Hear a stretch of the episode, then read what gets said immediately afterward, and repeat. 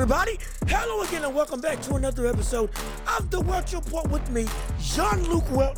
Make some noise, clap it up, get excited wherever you work, because, like always, we have a jam packed episode for you today to be able to uh, entertain and be informed as we have some major news happening and major events happening in the world of boxing as Anthony Joshua returned to the ring against Robert Helenius and finished the fight in phenomenal knockout fashion. Uh, we're going to evaluate his return whether or not he's ready for Deontay Wilder to come on later this year, as well as the absolute Mexican war that was Emmanuel Navarrete versus Oscar Valdez for the WBO super featherweight title in a clash that lived up to all the expectations that I had for it, and to a degree might have even gone a little further beyond. And we're going to talk about that fight all right here on this show. So before we even start, leave a like on the video, comment your thoughts and opinions, subscribe to the channel, and share the video and share the channel with everybody that you know so we can build up this empire together because I can't do this without you and I love doing this for you. The people absolutely. Oh we're almost at 500 subscribers. If we get to 500 we can get to a oh we can just, just steps on steps on steps building up this channel and building up this brand. Oh yeah and so I can make some money, some moolah for you lot. So, so that we can make this show better and better for you, the viewing and listening public. So, like we said, we're on all podcasting platforms. And without further ado, let's jump right into it. You know what time it is. It's a boxing episode. So it's time to step into the ring. That's right. Ring the bell. Let's get it started. Round one of the show has to be Anthony Joshua in the return versus Robert Helenius. Like I had stated previously, Joshua looking into this fight, we as the viewing public, I as the viewing public, and you know, analysts that I see myself as, was looking to see whether or not AJ was going to actually evolve. One of the concerns we've been having about Anthony Joshua for a number of years was the fact that ever since his loss to Andrew Ruiz, he did not look the same. Didn't look the same at all. It changed his style, changed coaches, added new assets to his game, but could never seem to really put it all together. And in his own words, he was caught between styles to a degree, as well as his mental confidence and mental ability to fight like he normally used to fight, fight like the old AJ that we all knew and loved as a knockout savant and was seen as one of the three best heavyweights in the world, now relegated to the fourth best heavyweight in the world and potentially by a very long shot in some people's eyes. I still think he's right there, but even still, that is neither here nor there. Point is, he's dropped off, he's fell off, and he's been looking for the comeback trail to the heavyweight title. Already a two-time unified heavyweight champion, now looking to be a three-time champion and a one-time undisputed champion come potentially next year. That's what his goal is. And if that fight, that super event in Saudi Arabia is going to take place with Usyk and Fury fighting for the undisputed title, and then Joshua and Wilder fighting on essentially the co-main event for the number one contender spot for said winner of the undisputed championship. What is it that we were going to see from AJ in this fight to show us he's got a legitimate shot at getting past Wilder to actively get back into number one contendership for the undisputed championship. That's what this whole fight was relegated around. Where is Anthony Joshua now? And I can definitely say Anthony Joshua is somewhere. that's the, that's the best thing I can say about this. He's in. I'll, I'll put it very plainly. Anthony Joshua is in a better spot than he was since the Jermaine Franklin fight. Absolutely. But is he better? Is he better to the point that I can see confidently say stuff's gonna be different versus Deontay Wilder if and when they do fight later on this year? No. I really can't. Now that's harsh to say, absolutely, but it's the truth. And I will tell you what. And we'll do that by evaluating the fight in and of itself going through the fight, you got to see Anthony Joshua. Again, on my cards, he won every single round before knocking out Robert Helenius in absolute fantastic fashion. Moi, chef's kiss of a knockout that absolutely put Helenius down and out, similar to how Deontay Wilder knocked out Robert Helenius. Absolutely. It was a beauty of a setup. A jab to the body, or excuse me, was it, it was either a jab to the body or a jab to the head. No, yeah, it was a jab to the body set up to set up the big straight right of Joshua when Robert Helenius got on the ropes, caught him clean on the chin, knocked him down, one punch hit a quitter KO. Phenomenal fashion. We got to see Joshua celebrate, do an old DX situation, all that stuff. I'm not going to do the talk because, you know, we're trying to get some ad revenue on this show. trying to keep it clean. Try to keep it clean so that potential sponsors will want to come in on here. Oh, yes, indeed. But oh, once that happens, oh, we're going to go off the wall, in the words of Michael Jackson. But, oh, boy, but regardless of which, with Anthony Joshua having that knockout, how did he set it up? Well, he set it up by using the jab all night long. Legitimately was poised, as we had seen Joshua turn into after the Andrew Ruiz fight, especially in the second return. And ever since then, we've seen him use his jab a lot more. We've seen him be more judicial with it, and he kept that same pace in this fight. However, one of the concerns that I had with Anthony Joshua was the fact that he was not confident when he threw punches. That was the biggest thing. Outside of his jab, because his jab is phenomenal. Sure, I love his jab. Outside of his jab, when it came to committing to any other type of punch, he was always tentative. There was something, even in both of the Usyk fights, even in the second Usyk fight, when he had performed even better and have done things that I was like, hey, he can build from this. There was still a, a, a haze over Anthony Joshua that had me feeling like he kept on holding back. Constant, I believe I've talked about this before. Constantly, Joshua feels like he is afraid to fully let go of the trigger, fully commit to the power that he has to put somebody in danger. Consistently worried about getting caught on the chin, getting caught on the temple, being knocked out, or being put in trouble like it was against Andy Ruiz. And ever since that fight, that fear has drained away and ripped away the one of the biggest assets of Joshua's game, which was being able to one to be a phenomenal finisher, and two being so confident in his ability, coupled with his actual boxing talent, that he could be somebody that could put anybody in danger at any point in time. Having the ability to control the fight, absolutely. And once he gets momentum, he's able to continue to build and build and build until he ends up opening the can and unloading on opponents with with with which mm, excuse me with what used to be seen as the be- one of the best finishing arsenals that boxing had today, regardless of division. Again, 21 0 knockout record was phenomenal. Is still the second hardest hitting heavyweight in boxing right now behind Deontay Wilder. That is an absolute fact. But that power wasn't able to be put in play when he was essentially putting himself inside of a box, shelling himself from being able to actively crack out legitimate, big, strong, dangerous punches without concern for getting clocked in return.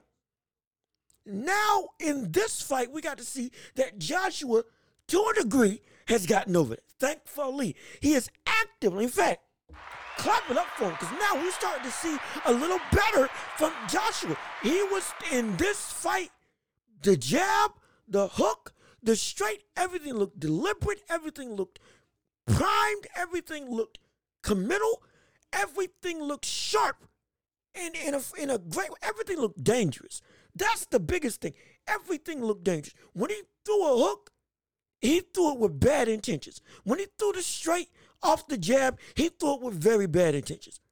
Every punch that I saw in this fight, when he fully committed to it, it looked dangerous, which is something that lacked from Anthony Joshua. We knew he had speed. We knew he's one of the quicker heavyweights, especially with, with his hands in the division today. We knew he's one of the most athletic heavyweights in the division today. But his willingness to not fully commit to the punches took away from the athleticism, took away from the skill set that we know he's able to garner against opponents.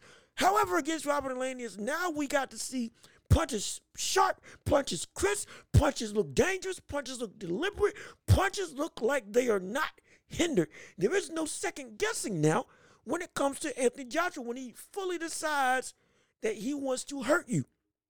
Now he's actively putting full force into his big right straight, into his hooks, both left and right. I don't believe he threw an uppercut in this fight, but if he did throw an uppercut, it would have that same level of danger, which is something that Joshua lacked, which is great. And this is credit to Derrick James, who, again, regardless, uh, take away the Errol Spence absolute shellacking on the part of, Ter- of Terrence Crawford. And, and the credit to Bomac and his team for absolutely doing a phenomenal job with that fight. We've already covered it. But Derrick James working with Anthony Joshua actively seems like he's, he was able to get Joshua out of that reclusiveness and into the confidence that he used to have when he was on top of the world as at one point in time the best heavyweight in all the land. That was the truth. That's where he used to be. Now his mindset seems to be back on track with that. Now, with that being said, there's still some work that needs to be done. But in terms of okay, we can clearly see that there's that there is a more willing and a more bashful and a more committal attitude by Anthony Joshua to go out and get opponents. It is there. It may not be to the degree that it needs to be, that I would like it to be, but it is there, which is a great stepping stone, which is far beyond what it used to be, which was non existent. Nothing at all. And on top of that, with Derrick James being his trainer, now Anthony Joshua has turned into a more multifaceted fighter. Reason being, he can now fight defensively both going forwards and back, backwards and combine it with this offensive array. Again, when when Robert Helenius was throwing at Joshua, Joshua wasn't just sitting back and trying to use his length and reach and and distance management just get out the way of punches, then have to reset and go back onto the offensive end. No, he was moving forward, slipping punches, manipulating his block, and actively adapting as he was still on the attack, combining defensive um, uh, preparedness and defensive awareness with offensive intentions. Something that with him as a boxer is very advantageous, especially with his athletic ability. So having to see that no longer is it just one side or the other, because if you watch uh, Joshua in the past, it used to be Joshua, if he was offensive, he was offensive all out.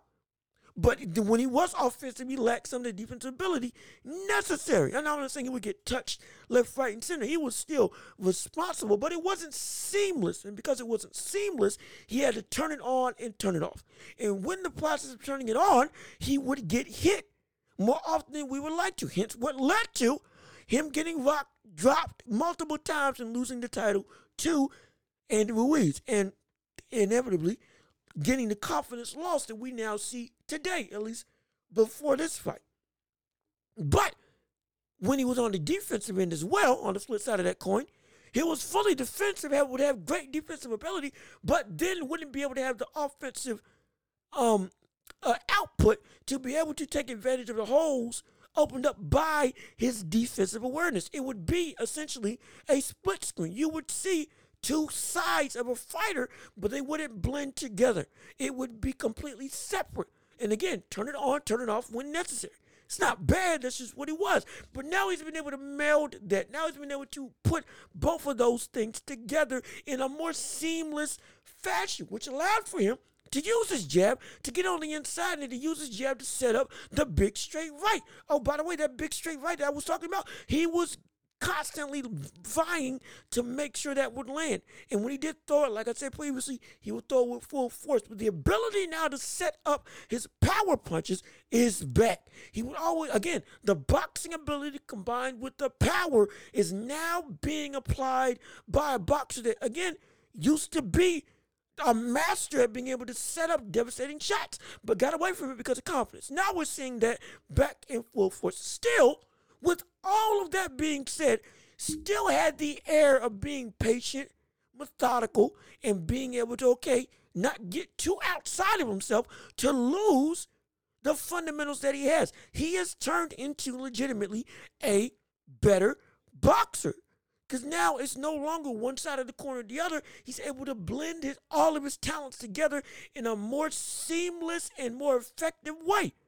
Yes, we know Robert Helenius isn't the best of heavyweights. We understand that. We get it. He's not on the totem pole, the highest of highs when it comes to heavyweights, but he was still a legitimate threat. He still had power. He still had length. He was still he was he was bigger than Anthony Joshua, and he had the power to legitimately, if he does land, put Joshua in serious danger. Coupled with the fact that if he does get going, because he's a fighter that takes a little longer to get his motor running, once he gets that motor running legitimately, now you get to see he is really a, a, a, a deceptive multi-dimensional threat, at least offensively. Defensively, no, but offensively, okay, the hand speed coupled with the combination punch, coupled with the power, you don't just gotta you don't just gotta worry about one thing. If he gets going, he can put some people in some serious danger. That's the legitimate truth. We just don't let what Wilder did to him uh, disparage what his actual talent was.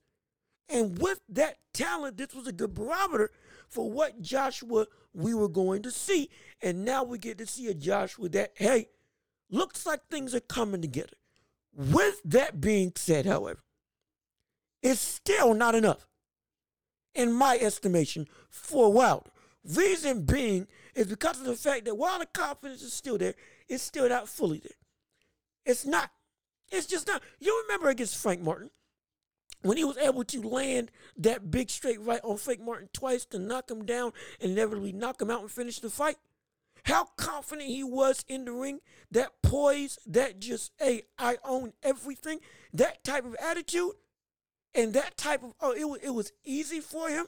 It was just second nature. Up, there's opening, boom, let's go. It's his confidence still isn't fully back to that level yet. It's not. Yeah, we see it with him again doing the DX talk, going outside in the crowd, thanking everybody, giving high fives to people, ch- chopping up with Conor McGregor, even though it seemed like he didn't really want anything to do with the brother at that point in time. But even still, the confidence is back, but it's not back fully. It's not back fully to the Anthony Joshua that we were all clamoring for when we wanted to see the Wilder fight uh, years ago, before the loss to Andy Ruiz. It's not there yet. The fight's still big, but him as a fighter, confidence wise, isn't there yet. And if you lack any confidence to Deontay Wilder, it's going to be incredibly detrimental for you. On top of that, he was still getting pieced up by Helenius. Now, now, when I say pieced up, I'm not saying he was getting, oh, just combo to Kingdom Come. No. Again, defensively, defensively, he was great while moving forward. It was good. But he was still getting caught. He was still getting hit. And his nose and face did get bloodied up. So it wasn't just an absolute immaculate performance. No, it was better. It was good in terms of seeing everything come together. And under Derrick James, we're seeing him evolve before our eyes, which I love, but even still, he was getting caught. He was getting popped, and he was and did get cut and bloody. On top of that, when he got, there was a shot that Robert Helenius landed that was really clean. I mean, really clean, right through the guard when Joshua came up, or when Joshua was moving forward, trying to get on the attack. And Helenius caught him, I think it was with a big right, and it stopped Joshua in his tracks. And we saw Joshua go back to the reclusive, tentative self that we have been clamoring for him to get out of. We still saw it. So again, it hasn't fully left. And if he gets caught, he will he will um he will shrink back into that mindset that he gets into a reclusive state. That he, again, all confidence is gone again. Now he's incredibly tentative. Now he's only throwing jabs. Now he's hesitant to come forward. Now he's scared of what's going to come back at him. It's still there because it still showed up in this fight with Robert Helenius. Again, like I said, Robert Helenius isn't a brother that to, should be taken lightly, even though he's not the cream of the crop in terms of heavyweight division. Still, if he lands on you, it's going to hurt. And he has the reach to get to you from deceptively long ranges. How was Joshua going to react to that? And what we saw, it still got to him. It still made him, to a degree, hold tentativeness in him. And as much as I've talked about him in terms of the good that we saw from Joshua in this fight, it is still the tentativeness of Joshua is still present. It is still visible. It is still there. And it's still an issue that while he's overcoming it, he hasn't fully gotten out of it. He hasn't fully freed himself from that. He hasn't fully gotten himself out of holding back the trigger. He's still willing to pull the trigger now, in which I, at least the minimum, what I was asking for, at least be willing to pull it when he got somebody in trouble, which he was able to do when he backed up Robert Helenius to the ropes and then wasn't afraid to throw the jab and then throw the, the right straight with all of his power behind it and did that multiple times in the fight. It's still great to see, but he still has that tentative nature still ingrained in him that he hasn't yet gotten out of. You see, Teddy Atlas was saying it best on on on the night. The tentativeness of Joshua is still there. Some people were just calling it a, a, a, oh he's just being cerebral.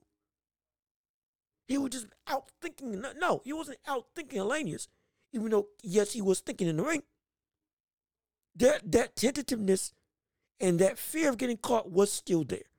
And when he did get caught, finally, we saw it all load back on him for a moment. All of it. Stopped dead in his tracks, put his guard up, didn't even st- stop moving his head anymore. And was very slow to start moving forward again inside the ring. That's the that is the issue that Joshua still hasn't gotten over. That's the monkey he hasn't gotten off his back. That's the weight. That's the chip on his shoulder. That is the main problem with Joshua that while he's fighting through, he has not gotten over. And if he does not get over it, he will lose to Deontay Wilder. It's just the truth. And based on this performance, no, he's not ready for Joshua yet, in my opinion. Yes, he can. He can. He knock out Wilder? Absolutely he can.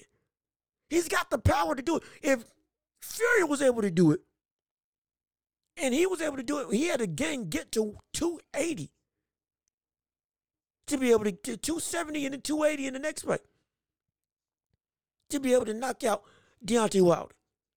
Joshua has more power than Fury. Oh, excuse me. Yes, you know, yeah, I said that right. Joshua has more power than Fury. Joshua can definitely knock out uh, Deontay Wilder. Absolutely, he can. Joshua's more athletic, so he can be able, be able to take advantage of the weaknesses in Deontay Wilder's game. Absolutely, just like Fury did. Absolutely. The issue is confidence. Of course, yes, we already know his chin is suspect. We are we if Wilder catches him clean, it's over. It's done. It's going to be it, it, that's it. It's gonna be a bomb. It's gonna be over. Done. If Joshua gets caught clean by that right hand at any point in time, the fight's gonna be over immediately. Immediately. Immediately. But the problem is with everything that Joshua can do against Wilder, he can outbox him because he is a better boxer. He's got the ability to knock him out. He's athletic enough to be able to combat Wilder's own athleticism. He's got enough strength and mass on him to do the same tactics that Fury did on Wilder, because that is a game plan that actively works. It's dangerous, but it works. The issue is if you are not confident enough to be able to do said things, you have no shot against Wilder. See, here's the thing about Wilder that many people may not understand the absolute confidence in himself and in, and in that right hand has won him so many fights. So many fights. And the lack of confidence by his opponents, even in the slightest, due to what can potentially happen, come back at them, with Deontay Wilder having the greatest right hand that boxing has ever seen, that inkling of doubt is all Wilder needed to take advantage of every opponent's weakness. Every single one of them. Every single one of them. Washington knocked him out. Bermane Stiverne faced him once. They went to, uh, I believe, uh, was it split or unanimous decision? And the second time knocked him out clean. In that viral clip him carrying the ref on his back, literally. Knocked him out. Tyson Fury, he knocked down, but he was able to get up. And it shook him. The reason being is because we had never seen somebody have the legitimate, outright insane confidence to say, even if you catch me, it's not going to put me under. Luis Ortiz, outside of Fury, is the second closest opponent to have beaten Deontay Wilder. Absolutely. Absolutely is. Because he had him hurt in his first fight, and in the second fight, outboxed him all seven or all nine rounds before he got caught. And in both instances, it was the the the the a brief moment of hesitation caused both caused them to get knocked out. Or excuse me, caused him to get knocked out. A brief, I mean so brief. A brief moment of hesitation and fear in what's coming back at them and a lack of confidence in okay, I just need to make sure I do this and I'm good. Ended the night for Luis Ortiz. Second fight, when he outboxed him, kept coming forward with the jab, doing similar things that Fury did when he fought him, keeping keeping Wilder on the back foot, making sure that he wasn't able to get any forward momentum, making being again defensively sound, but never allowing Wilder to have the ability to pinpoint a good time to land that right hand, keeping the jab in front of him, being aggressive, did all that right. But the second he got turned to the ropes, in the I believe it was I believe it was the ninth round, seventh or ninth round. The second he got turned to the ropes after an exchange and was hesitant because of what could have come back at him with the right hand, boom. Wilder picked up on it, caught him just like that.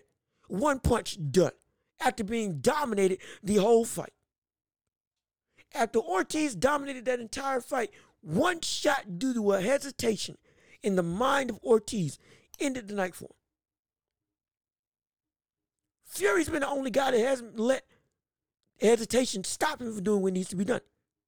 He was fully confident when he boxed Wilder, and he was fully confident when he brawled Wilder. A hundred percent. In both instances, he was absolute confident in what his abilities were. And there was no hesitation to him. None. Everything he did was deliberate and he did not let his inhibitions or let his hesitancy cloud the actions needed to take place, which is why against Wilder, you got to fight essentially the perfect fight in order to be able to, to last, to let alone beat him. And Fury was able to do it by, again, not letting a lack of confidence or hesitancy due to the power mitigate what he needed to do. He willingly took the fight to Fury or to, to Wilder, excuse me, in the second and third fight. Didn't let the power phase him at all. Committed to being the aggressor, committed to bullying. And then in the first fight, he committed to boxing He committed to say, okay, I can slip. I don't got to hesitate. I know I can get out the way. So let me just get out the way. There's no fear what's coming back to me. It's just a matter of doing what needs to be done. That is the mindset. The tactic in boxing Wilder wasn't the best. Brawling Wilder is the best. Hence, Fury took advantage of that. But in both styles of fighting that he fought Wilder, he was absolute confident, absolutely confident there was nothing. It was an it's in the, it's it is an insane level of confidence that Fury has in him. Otherworldly, absolute. There is it, it, maddening, legitimately maddening, almost unfathomable. The commitment to say I there's nothing that anybody can do that can push me off my track of what I want to do. There is no fear, there is no hesitation, there is none of that That type of mentality you saw fully in all the times that Fury fought Wilder. As opposed to every other opponent, there has always been a point in the fight where you can look and see there was a hint of hesitancy, if not all outright loss of confidence and outright fear. Because Wilder is a scary man and a scary boxer. and an incredibly incredibly insane and scary power punch. Joshua doesn't have that same level of confidence that Fury has in him. He just doesn't. He, he hasn't fortified that mental aspect of his game yet. And as we saw in the Helenius fight, with everything that he did that was good, it was still, he was getting hesitant. When he did get caught, when something big was thrown back at him, even when he did break through, if he got caught with a good shot like he did against Helenius, you saw it rush back in. And then slowly throughout the fight, it dissipated more and more. But you saw the full range of tentativeness come back in. You saw it all. It's still there. It hasn't gone away. It hasn't rectified itself. It's still a problem that Joshua has to fight against. And against Wilder, he if he doesn't get that same insane level of confidence to him, there is no way in the world that I can see Joshua beating Wilder. There's none. There isn't one. As much as I know that Joshua has the ability to knock out Deontay Wilder, as much as I know that that's the case, I know it's absolutely possible. I just also know, based on what we see with Joshua right now, even with all the tools that I praised him for and the improvements that he had legitimately done in his fighting style, it's still not enough because the mental aspect of this game of boxing it's so important. It can make or break fighters, literally. And Joshua was broken. And ever since then, he has been slowly but surely looking to pick up the pieces and retool his mental state. And we've seen it gradually get more and more and more put together, but it's still missing pieces. And it's still vulnerable to the point that if something good gets landed clean on Joshua, it'll shatter all over again. That's what we're seeing from Anthony Joshua. Yes, his punches now have conviction. Yes, we see the danger in his punches back again. Yes, he's finally gotten a knockout for the first time in however many fights for Joshua, which is phenomenal. We see semblances of the old Joshua. We see a Joshua that has returned to form in some capacities, and in some capacities is, even better. But though, though some may be better, the worst is still the worst. And the worst has not been corrected and has not been attended to in the manner that it needs to be. It's a slow process when it comes to the mental game of boxing for some boxers. For some people, it's a flip of a switch, and next thing you know, they're they're they're a different animal. Some people it only takes one loss and they'll say, I never want to experience this experience this again. Like Floyd Mayweather. Next thing you know, all of a sudden, they, again you see the legend of Floyd Money. Pretty boy turned into Floyd, turned into TBE, turned into one of the greatest of all time, which he is. But the ability to be able to have that mentality, that championship mentality, it's something that's hard to get, but it's easy to lose. And with Joshua, he had it and then he lost it. Now he's trying to make it again and evolve it. But before you can evolve, you got to fully become. And he hasn't fully become confident yet. We just see that there is confidence that is back. But it's not at the point where, okay, now that he's got the full confidence back, now he can evolve that type of confidence into a potentially, oh, he needs to be a cocky fighter to get back into full form.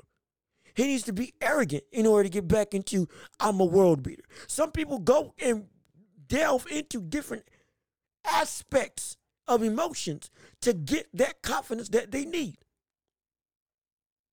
Maybe that's what Joshua needs to do, but the point is, he hasn't even gotten the full confidence necessary in order to say, okay, what can get me there and keep me there? He hasn't gotten it yet. He's hungry. He's fervent. He's fiery. He's been saying he doesn't care about anybody.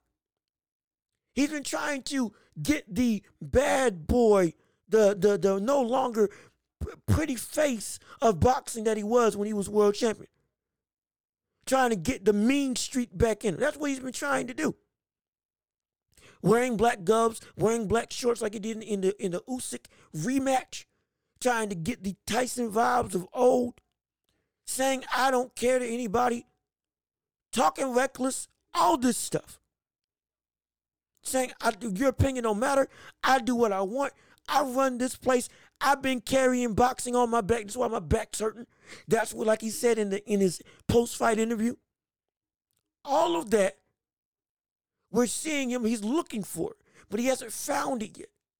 He hasn't found the thing that he can reach into to get fully the confidence necessary to bring out the best in himself. He's learned the tools. He's applying the tools. He's getting better as a boxer. But he hasn't fully gotten better as a thinker. He hasn't gotten there in the mental mind. The mental game, he is still trying to get up from Andy Ruiz. Physically and boxing skill, he's adapted. Mentally, he is still getting up while the ref is counting to 10. And we saw him, hey, we saw it, look it's looking like he's he's getting there. As the ref's getting to seven or eight, it looks like okay, we're starting. He's he's on his knee. Now he's he's he's he's now he's on one knee. Now he's on two feet. All he's got to do is get his gloves up and say, I'm ready to fight. Mentally, that's where he's at. Ever since Andy Ruiz, he's been struggling to get back up from being knocked down mentally. And it's been a slow process seeing him get up.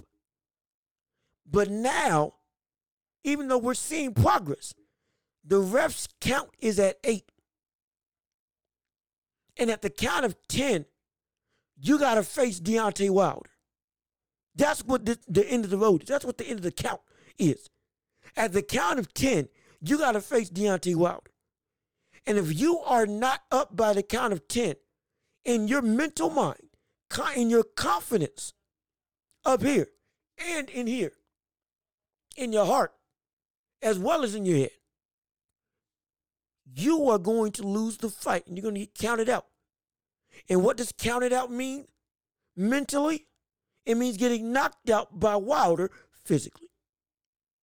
That's what it means. So this Joshua is better, but it's nowhere close to where it needs to be.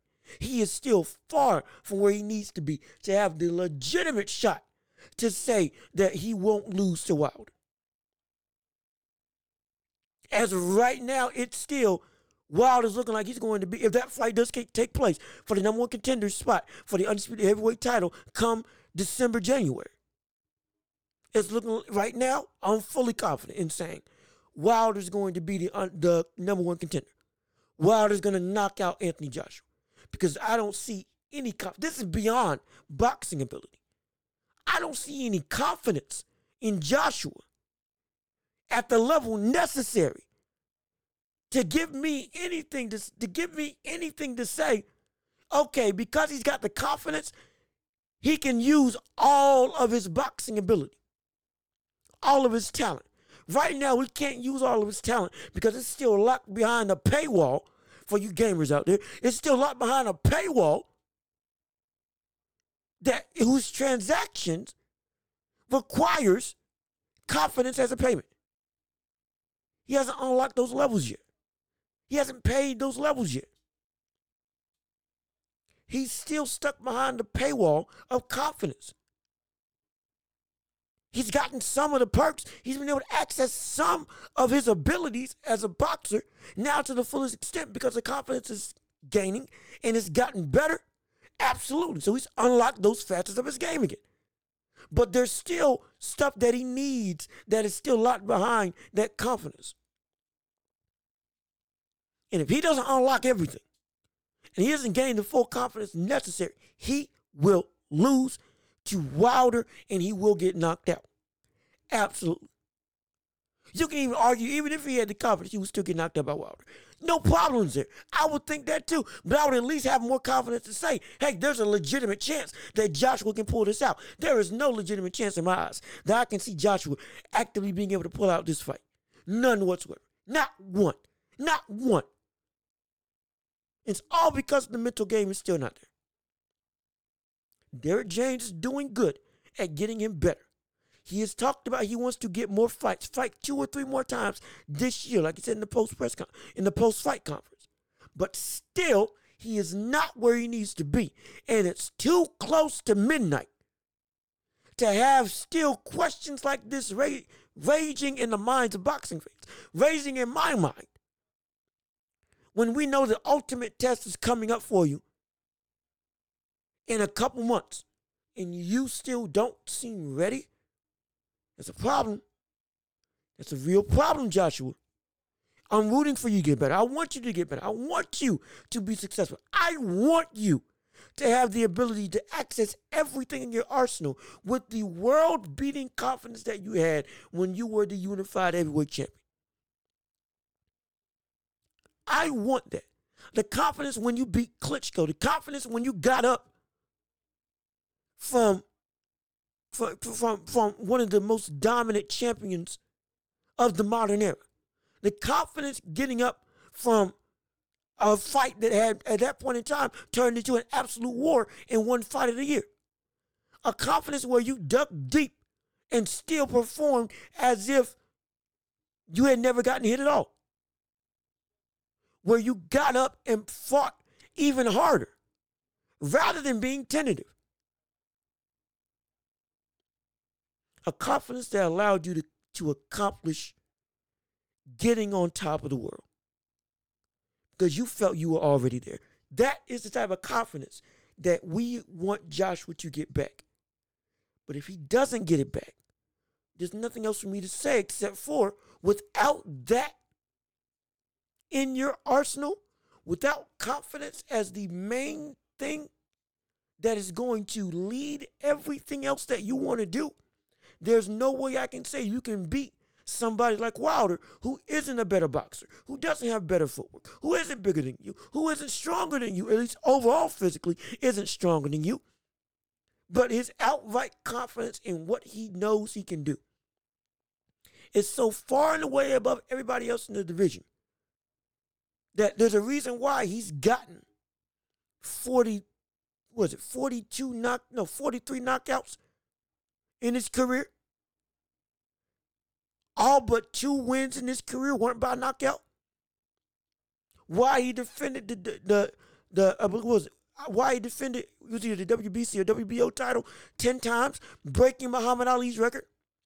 Why, despite all of us saying he had no boxing ability, had terrible footwork, had terrible stamina, he doesn't know how to throw jabs very well, doesn't everything he just bolo punches and windmills.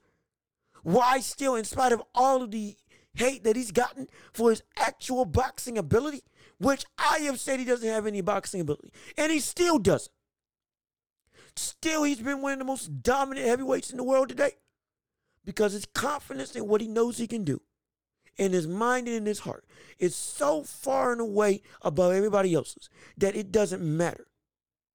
He will find a way because he knows there is a way and he knows he's got the tools to do it. He's not afraid, despite anything that happens to him, to not go to what he can do. Joshua, with whatever happens to him, is still hesitant to go to what we all know he can do best in terms of boxing arsenal. Now he's starting to sh- to shave off the fear but it's still present. And because it's still present, it's still a problem. And because it's still a problem, we have to call it like I see it. It's a problem that's going to be detrimental for him when he goes to face Wilder. Once the ref counts to 10 mentally in the eyes of Anthony Joshua, when that count of 10 comes, Wilder's going to be standing in front of him. By the time that count of 10 comes, will Joshua have gained all of the confidence necessary to be able to legitimately put up a fight to Deontay Wilder. Because if that's not there, there's nothing else I can say that can sway me or sway you, the viewing public or listening public, that Joshua has a shot at beating Wilder. There isn't. All on Joshua to get it right up here in his mind. Get it right up here in his confidence. Get it right up here in his heart. Maybe he's going to take another another fight. Absolutely. Better be sooner rather than later because it's already almost September. If you're going to have another fight, it better be like with, with Robert Helenius, like they used to do back in the day. You fighting three or four times a month rather than two or three times a year. Time is winding up. If we want to see Joshua really improve confidence wise, like we need to see him to, and get more adjusted to Derrick James' trainer. Time will tell, absolutely, but we're going to have to wait and see on that front. But now, for the next and final round of this show, yes, we have to talk about the absolute phenomenal war that was Emanuel Navarrete versus Oscar Valdez for the WBO super, for the WBO Super Featherweight title. That's right, and this fight was I mean, you want to talk about outright war. This this was something special to watch. They were posing this as one of the great Mexican wars, potentially one of the great Mexican rivalries, trilogies potentially, that happens in the sport of boxing. And this did live up to set up. It was an absolute knockdown, drag out brawl throughout. It was a clash of styles, the wild, eccentric, unpredictable, power punching, lunging style of Emanuel Navarrete versus the counter punching, tactical, slick style of Oscar Valdez that he had as fights gone on accumulated to his skill set. How would it be for somebody as wild and with as many holes in this game as Emanuel Navarrete? How would he fare against somebody who is a precise, quick, fast counterpuncher, albeit smaller than him, Oscar Valdez? And it turned out it fared very well for him because Oscar Valdez was got beat up legitimately in this fight. It was a great war throughout, no doubt about it. But Oscar Valdez absolutely got, like, he got cold clocked, hit every which way by Emanuel Navarrete, despite his slick counterpunching, uh, excuse me, aggressive counterpunching style. And the reason was, it was because Emanuel Navarrete volume, his, uh, excuse me, Navarrete, I keep getting his name wrong, Navarrete. Emanuel Navarrete, his volume was so far and away, just nonstop. It was too much. It was too much. Navarrete was throwing so many punches. There was a round, I believe, late in the fight when he had thrown maybe 26 and there was only a minute left. He ended the round with either 99 or 102 punches. It's insane. The man just doesn't have a motor. He, there is no motor. He just moves. It just it's it's it's it's insane. It's, he just runs on endless electricity. It is insane the amount of volume that he's able to throw and the consistency that he's able to constantly throw at any angle from any which way. And on top of that, coupled with the volume, coupled with the unpredictability, the lead leaping uppercut, the the just Slenderman style hook from across the ring. He actively added some boxing ability to his game. He had head movement. He was setting traps. He was better defensively. Albeit he was still leaning back at his main priority of defense, but still, it was working. It was no longer just only offensive centric to the point that he could get countered consistently, like when he faced off against Liam Wilson, who almost knocked him out before Liam Wilson inevitably got knocked out in that fight. Liam Wilson exposed a lot of holes in Navarrete's overly offensive game. But Navarrete has seemingly been able to curtail that and seemingly been able to actively apply better boxing and better defensive awareness and defensive responsibility to his game on top of consistently being able to be the unpredictable offensive self that he is. Mind you, Navarrete got injured in this fight. He injured, I believe he injured his right hand, and then won the rest of the fight with his left hand. It's insane. It's insane. It's absolutely great. Navarrete is a legitimate, exciting champion who, throughout the rest of the super featherweight division, it's hard for me to see who he can't beat if he does choose to go the undisputed route and take all the belts. Hector Garcia is probably going to be the biggest test for him. But even still, I don't know if if he's going to be able to take the onslaught of Emanuel Navarrete, even though he is a great boxer in and of itself. He does aim to use distance. He does aim, and he's got he he is legitimately big, or excuse me, at least he's legitimately strong, as well. Even with all those facets to his game in terms of Hector Garcia, I can't see him beating Emanuel, this Emanuel Navar- Navarrete. Especially when that even after this fight is going to be even better come the next fight if he does in fact fight him. And if he does in fact go for the undisputed route at super featherweight. It could be that he goes, gets all the belts, and then moves up to lightweight. Now, if he does move up to lightweight, okay, we might have a problem. Now he's going up against people like Vasily Lomachenko, Shakur Stevenson, Isaac Cruz, Frank Martin, who's coming up, yeah, and of course Devin Haney and Gervonta Davis. Don't no. Let's let's let's pump the brakes on that. Cause maybe those big guns up there may be too big of a tag for him. Because now you're looking at somebody. The biggest thing with Navarrete is the fact he's bigger than a lot of, a lot of the division. He's longer than a lot of the division. He's stronger than a lot of the, of the division. And most fighters don't have the combination necessary to be able to actively take advantage of all the skills or all the holes in Navarrete's game. Even though Navarrete's gotten better. Up at lightweight though, that's not a problem.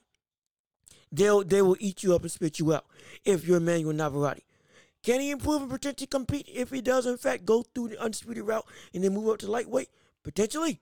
Absolutely. They could happen. But as of right now, no. I don't think he needs to move up at all. He needs to stay.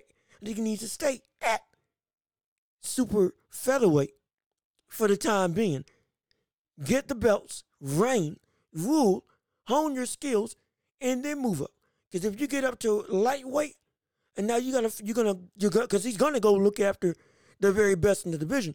Now you get in a situation where okay, these people are now too skilled, too fast, legitimately have the the length to reach you, and have the IQ to out both outthink you and the power to actually knock you out, which is something that many people at super featherweight don't have. The biggest thing with Navarrete is the fact that most of the punches in the division don't hurt him. The biggest guy that could hurt him was Liam Wilson, or uh, Liam Wilson. And guess what? His reach was 70 inches. And it was like it was his whole frame was comparable to Navarrete. And he was big as well for the division. And he had some good countering ability. Only part of me he didn't commit. He didn't commit to when he got Navarrete hurt to keep on the offensive attack and let himself essentially get fight on the back foot and get pushed into Navarrete's best game plan, which is fighting you when you're backing up. Because now I can land from any which way. Every angle that you think shouldn't be viable is all viable when you're moving backwards in the eyes of Navarrete. So because of that, that's why he got knocked out. That's why he got put out. That's why he lost uh, uh, that's why. That's why he lost. Legitimately. But at lightweight, that's not gonna be a problem. Oh, he'll, he'll get at the top ten of that division. Oh, he'll, he'll, he'll be done. It'll be done. He'll be, he'll be absolutely done. No, no, no, no, no. Absolutely not. He won't. I don't see him being successful at lightweight. But at super featherweight, oh yeah, absolutely, absolutely. It's where he needs to stay, and I can't wait to see him continue to hone his skill set and continue to get better and better and better and better and better. But on the side of Oscar Valdez, in this incredible fight, Oscar Valdez lost because of the fact that he was one dimensional. In this fight, particularly. Mind you, Oscar Valdez did, did do good things in this fight. He countered Emanuel Navarrete's offensive output with precision and accuracy, continually looked to set traps for Emanuel in order to counter him with a big left hook, was using footwork, was being patient, was being accurate, and was being and didn't let himself get overwhelmed, at least mentally, by the sheer amount of volume that Manuel Navarrete was throwing. Legitimately always stay composed, stay with himself, knew the game plan that he wanted to do, and kept on trying to implement it. And it was working as the night went on. The problem was, even with that, the one thing that Oscar Valdez messed up on, as I said, with him being a one dimensional fighter, was the fact that he was only doing catch and throw, essentially game plans, which was okay, block, block, block, move, move, move, and then one shot instead of, while not trying to match the volume, he should have actively thrown some more to make Emanuel Navarrete be dissuaded at trying to just say, okay, I'm free to throw however many more punches I need to without we're having to worry about, you know, two or three or four punches coming back. Only have to worry about one big counter coming in. So I can rack up the points, rack up the damage and just make sure to be mindful of the one big shot, and then boom, I'm back into the fight. More volume on the part of Valdez could have been very advantageous for him, as well as the fact that one of the biggest things that is a contributing factor as to why Oscar Valdez lost his fight was the fact that he did not use straight punches as needed. He was constantly throwing hook after hook after hook after hook, both to the body and to the head. And I'm not saying it's a bad thing. What I am saying it is a, that is, is is that it's a bad thing when it's not set up with something to help open up said hooks. Counter hooks, okay, I got the game plan there. But outside of that, you could have used your jab to set up a hook. You could have used your jab to set up a straight and take advantage of Manuel Navarrete's tendency to lean back as a form of defense instead of trying to throw hooks that were just grazing past his face. All because what was Navarrete doing? Leaning back and not leaning to the side or anything else like that. So your hooks weren't able to reach him. Your six inch reach deficit is mitigated when you're able to use your aggressiveness to use the jab. And you throw one two combinations to work your way onto the inside so that when you do throw a hook you are in range. And you you're in range enough to throw two or three hooks on the inside because on the inside you have an advantage. Why do you think that liam wilson was able to knock down Emanuel Navarrete? Is because of the fact that on the inside, when he was in range, is when he threw the hook, not trying to just catch him off of at any point in time when he was trying to throw, which Oscar Valdez did for the majority of the fight.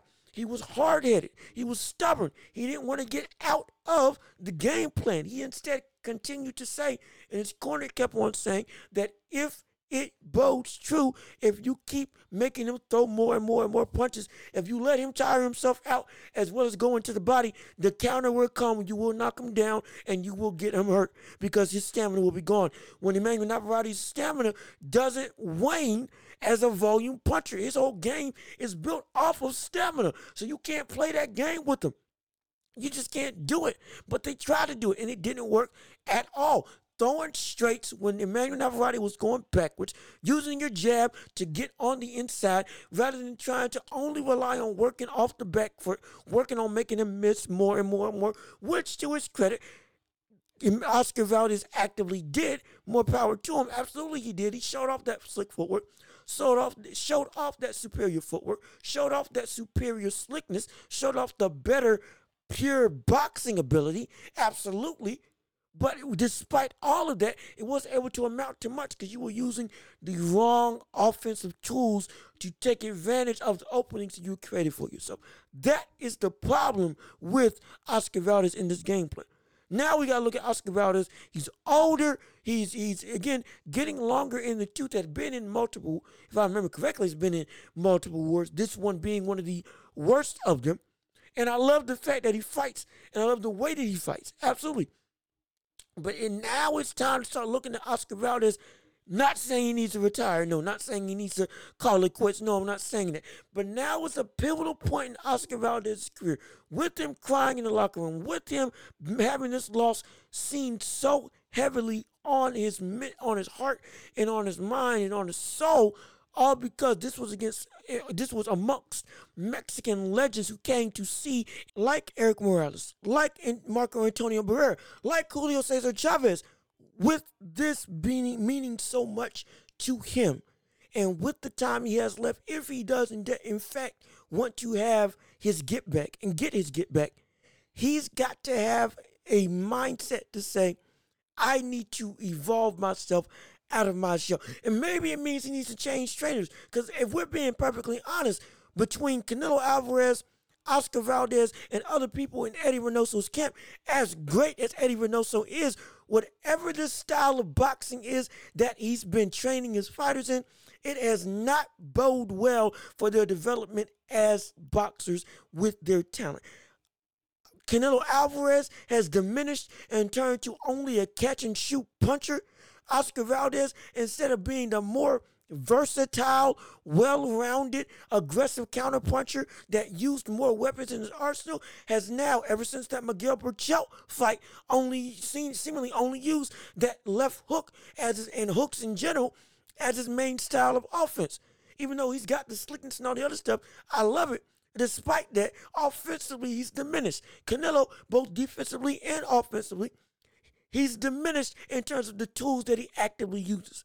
Not saying that he can't do the things that we know he can do. Yes, he can. But what is he being trained to do has differed from what got him to the top of the mountain versus where he's at right now. Still on top of the mountain, but the regiment and the skill set has indeed changed. And in my estimation, it hasn't changed for the better if I'm just being honest with my own eyes and what I see inside of the ring. So maybe it needs to be that we see Oscar Valdez change trainers potentially so that he can get back to the more diverse offensive aggressor that we know him as and fully take advantage of being the the again Mexican style warrior that we love to watch him as when it comes to fighting. But whatever the case may be, there's got to be some sort of change. Because with age comes natural deterioration. And I want to see Oscar Valdez continue to vie for championship because I love to see him fight because he's a phenomenal, exciting fighter. Even still, time waits for no man. And if we don't change when the change is applicable, and if we don't change when the window's open, by the time you do decide you need to change, it may be too late for you to fully be able to take advantage of everything that you have in your arsenal while you still have the means to use said arsenal. Coupled with, again, boxing's time limit is different from every other sport. I don't want to see Oscar Valdez go out and say, oh no, he went out but not as the Valdez that I know him as in terms of how he fights. Not in terms of mentality, not in terms of, okay, he still brings the war. No, he'll still do that. But stylistically, there's a change that needs to be that needs to be made because it is not working. It is not working. And uh, the Oscar Valdez of old probably would have had a better time stylistically, taking advantage of the holes in Navarrete's game than the Oscar Valdez that we saw that night. And this isn't to pull anything away from Navarrete's win. No, Navarrete did what he needed to do. And it was a phenomenal fight, absolutely. But we know that Oscar Valdez has to change how he's going to fight. Not just if he wants to beat Emanuel Navarrete, but also just for the for his own career, for the betterment of what he can do as a boxer. He needs to to retool, and that potentially means he needs to go to a new trainer. Potentially. Not saying it's set in stone. Not saying that Eddie Reynoso is a bad coach. I'm not saying any of that at all. What I am saying is, there comes a point in boxers' careers when it's time to get a new voice in your ear. Not because the old voice isn't good, because it very well could be good, but for what you need specifically, it may not be right for that time. And it may be time for Oscar Valdez to switch camps, switch trainers, and get a new person inside of his ear telling him what he needs to do and adapting his style differently to better be able to, to compete at the zenith of the division and to get his get back against Emanuel Navarrete, in my estimation. But will it happen? We will just have to see. Either way, it's a phenomenal fight. It does have the means to be a trilogy because I would love to see that fight again. I think if it stays what it is right now, I can see it happening just the same. But even still, I would love to see it because it was a phenomenal fight. I would love for this to be an actual trilogy. I would love for this to be a legitimate Mexican war, something that we talk about for one of the better ones of our generation. Would love for that to happen. Love for it. Will it happen? I'm not sure, but what I do know is if I want it to happen, and I want the absolute best fight out of it to happen, maybe time for Oscar Valdez to get on a ship to another trainer in order to make that fight truly be the competitive trilogy that we want it to be. Because while this was an entertaining fight, it wasn't a competitive fight. Valdez got and beat soundly by Navarrete. Legitimately. Even though he put up an incredibly valiant effort that he should be proud of. Stylistically, at this point in time, it's not great. Catch and shoot versus volume in the style that Navarrete fights, it's not working with how Oscar Valdez wants to fight. But if he his trainers, uses straights more, while still having his slickness and the footwork that we see him have in this fight, now we could be talking about uh, a, a whole different affair. Legitimately. Now we could be talking about something different, which is what I would love to see. Absolutely. I would love to see it. Love to see it. It's all a matter of what he needs to do, what he wants to do. We saw how much that fight meant to him. If he truly wants to get his get back, he's got to make a change, at least in my estimation. So, with that being said, it is that this has been another phenomenal episode of the Welch Report with me, Jean Luc Welch, right here on YouTube, Spotify, Apple Podcasts, whatever podcasting platform that you're listening to. Oh, yes, it's been great. I'm so happy for you tuning in. Thank you for listening. Thank you for watching. Leave a like on the video, comment thoughts and opinions. Subscribe to the channel and share the video with everybody that you know so we can build this empire together. I've been Jean-Luc Welch. Y'all have been beautiful. Don't worry, we still got some NBA stuff to talk about because it has been a whole whirlwind of stuff with James Harden. We definitely to talk about that on this show in the next episode, Trust and Believe. But this has been the Welch Report. Y'all have been great. See y'all next time. Peace and love. We are out of here.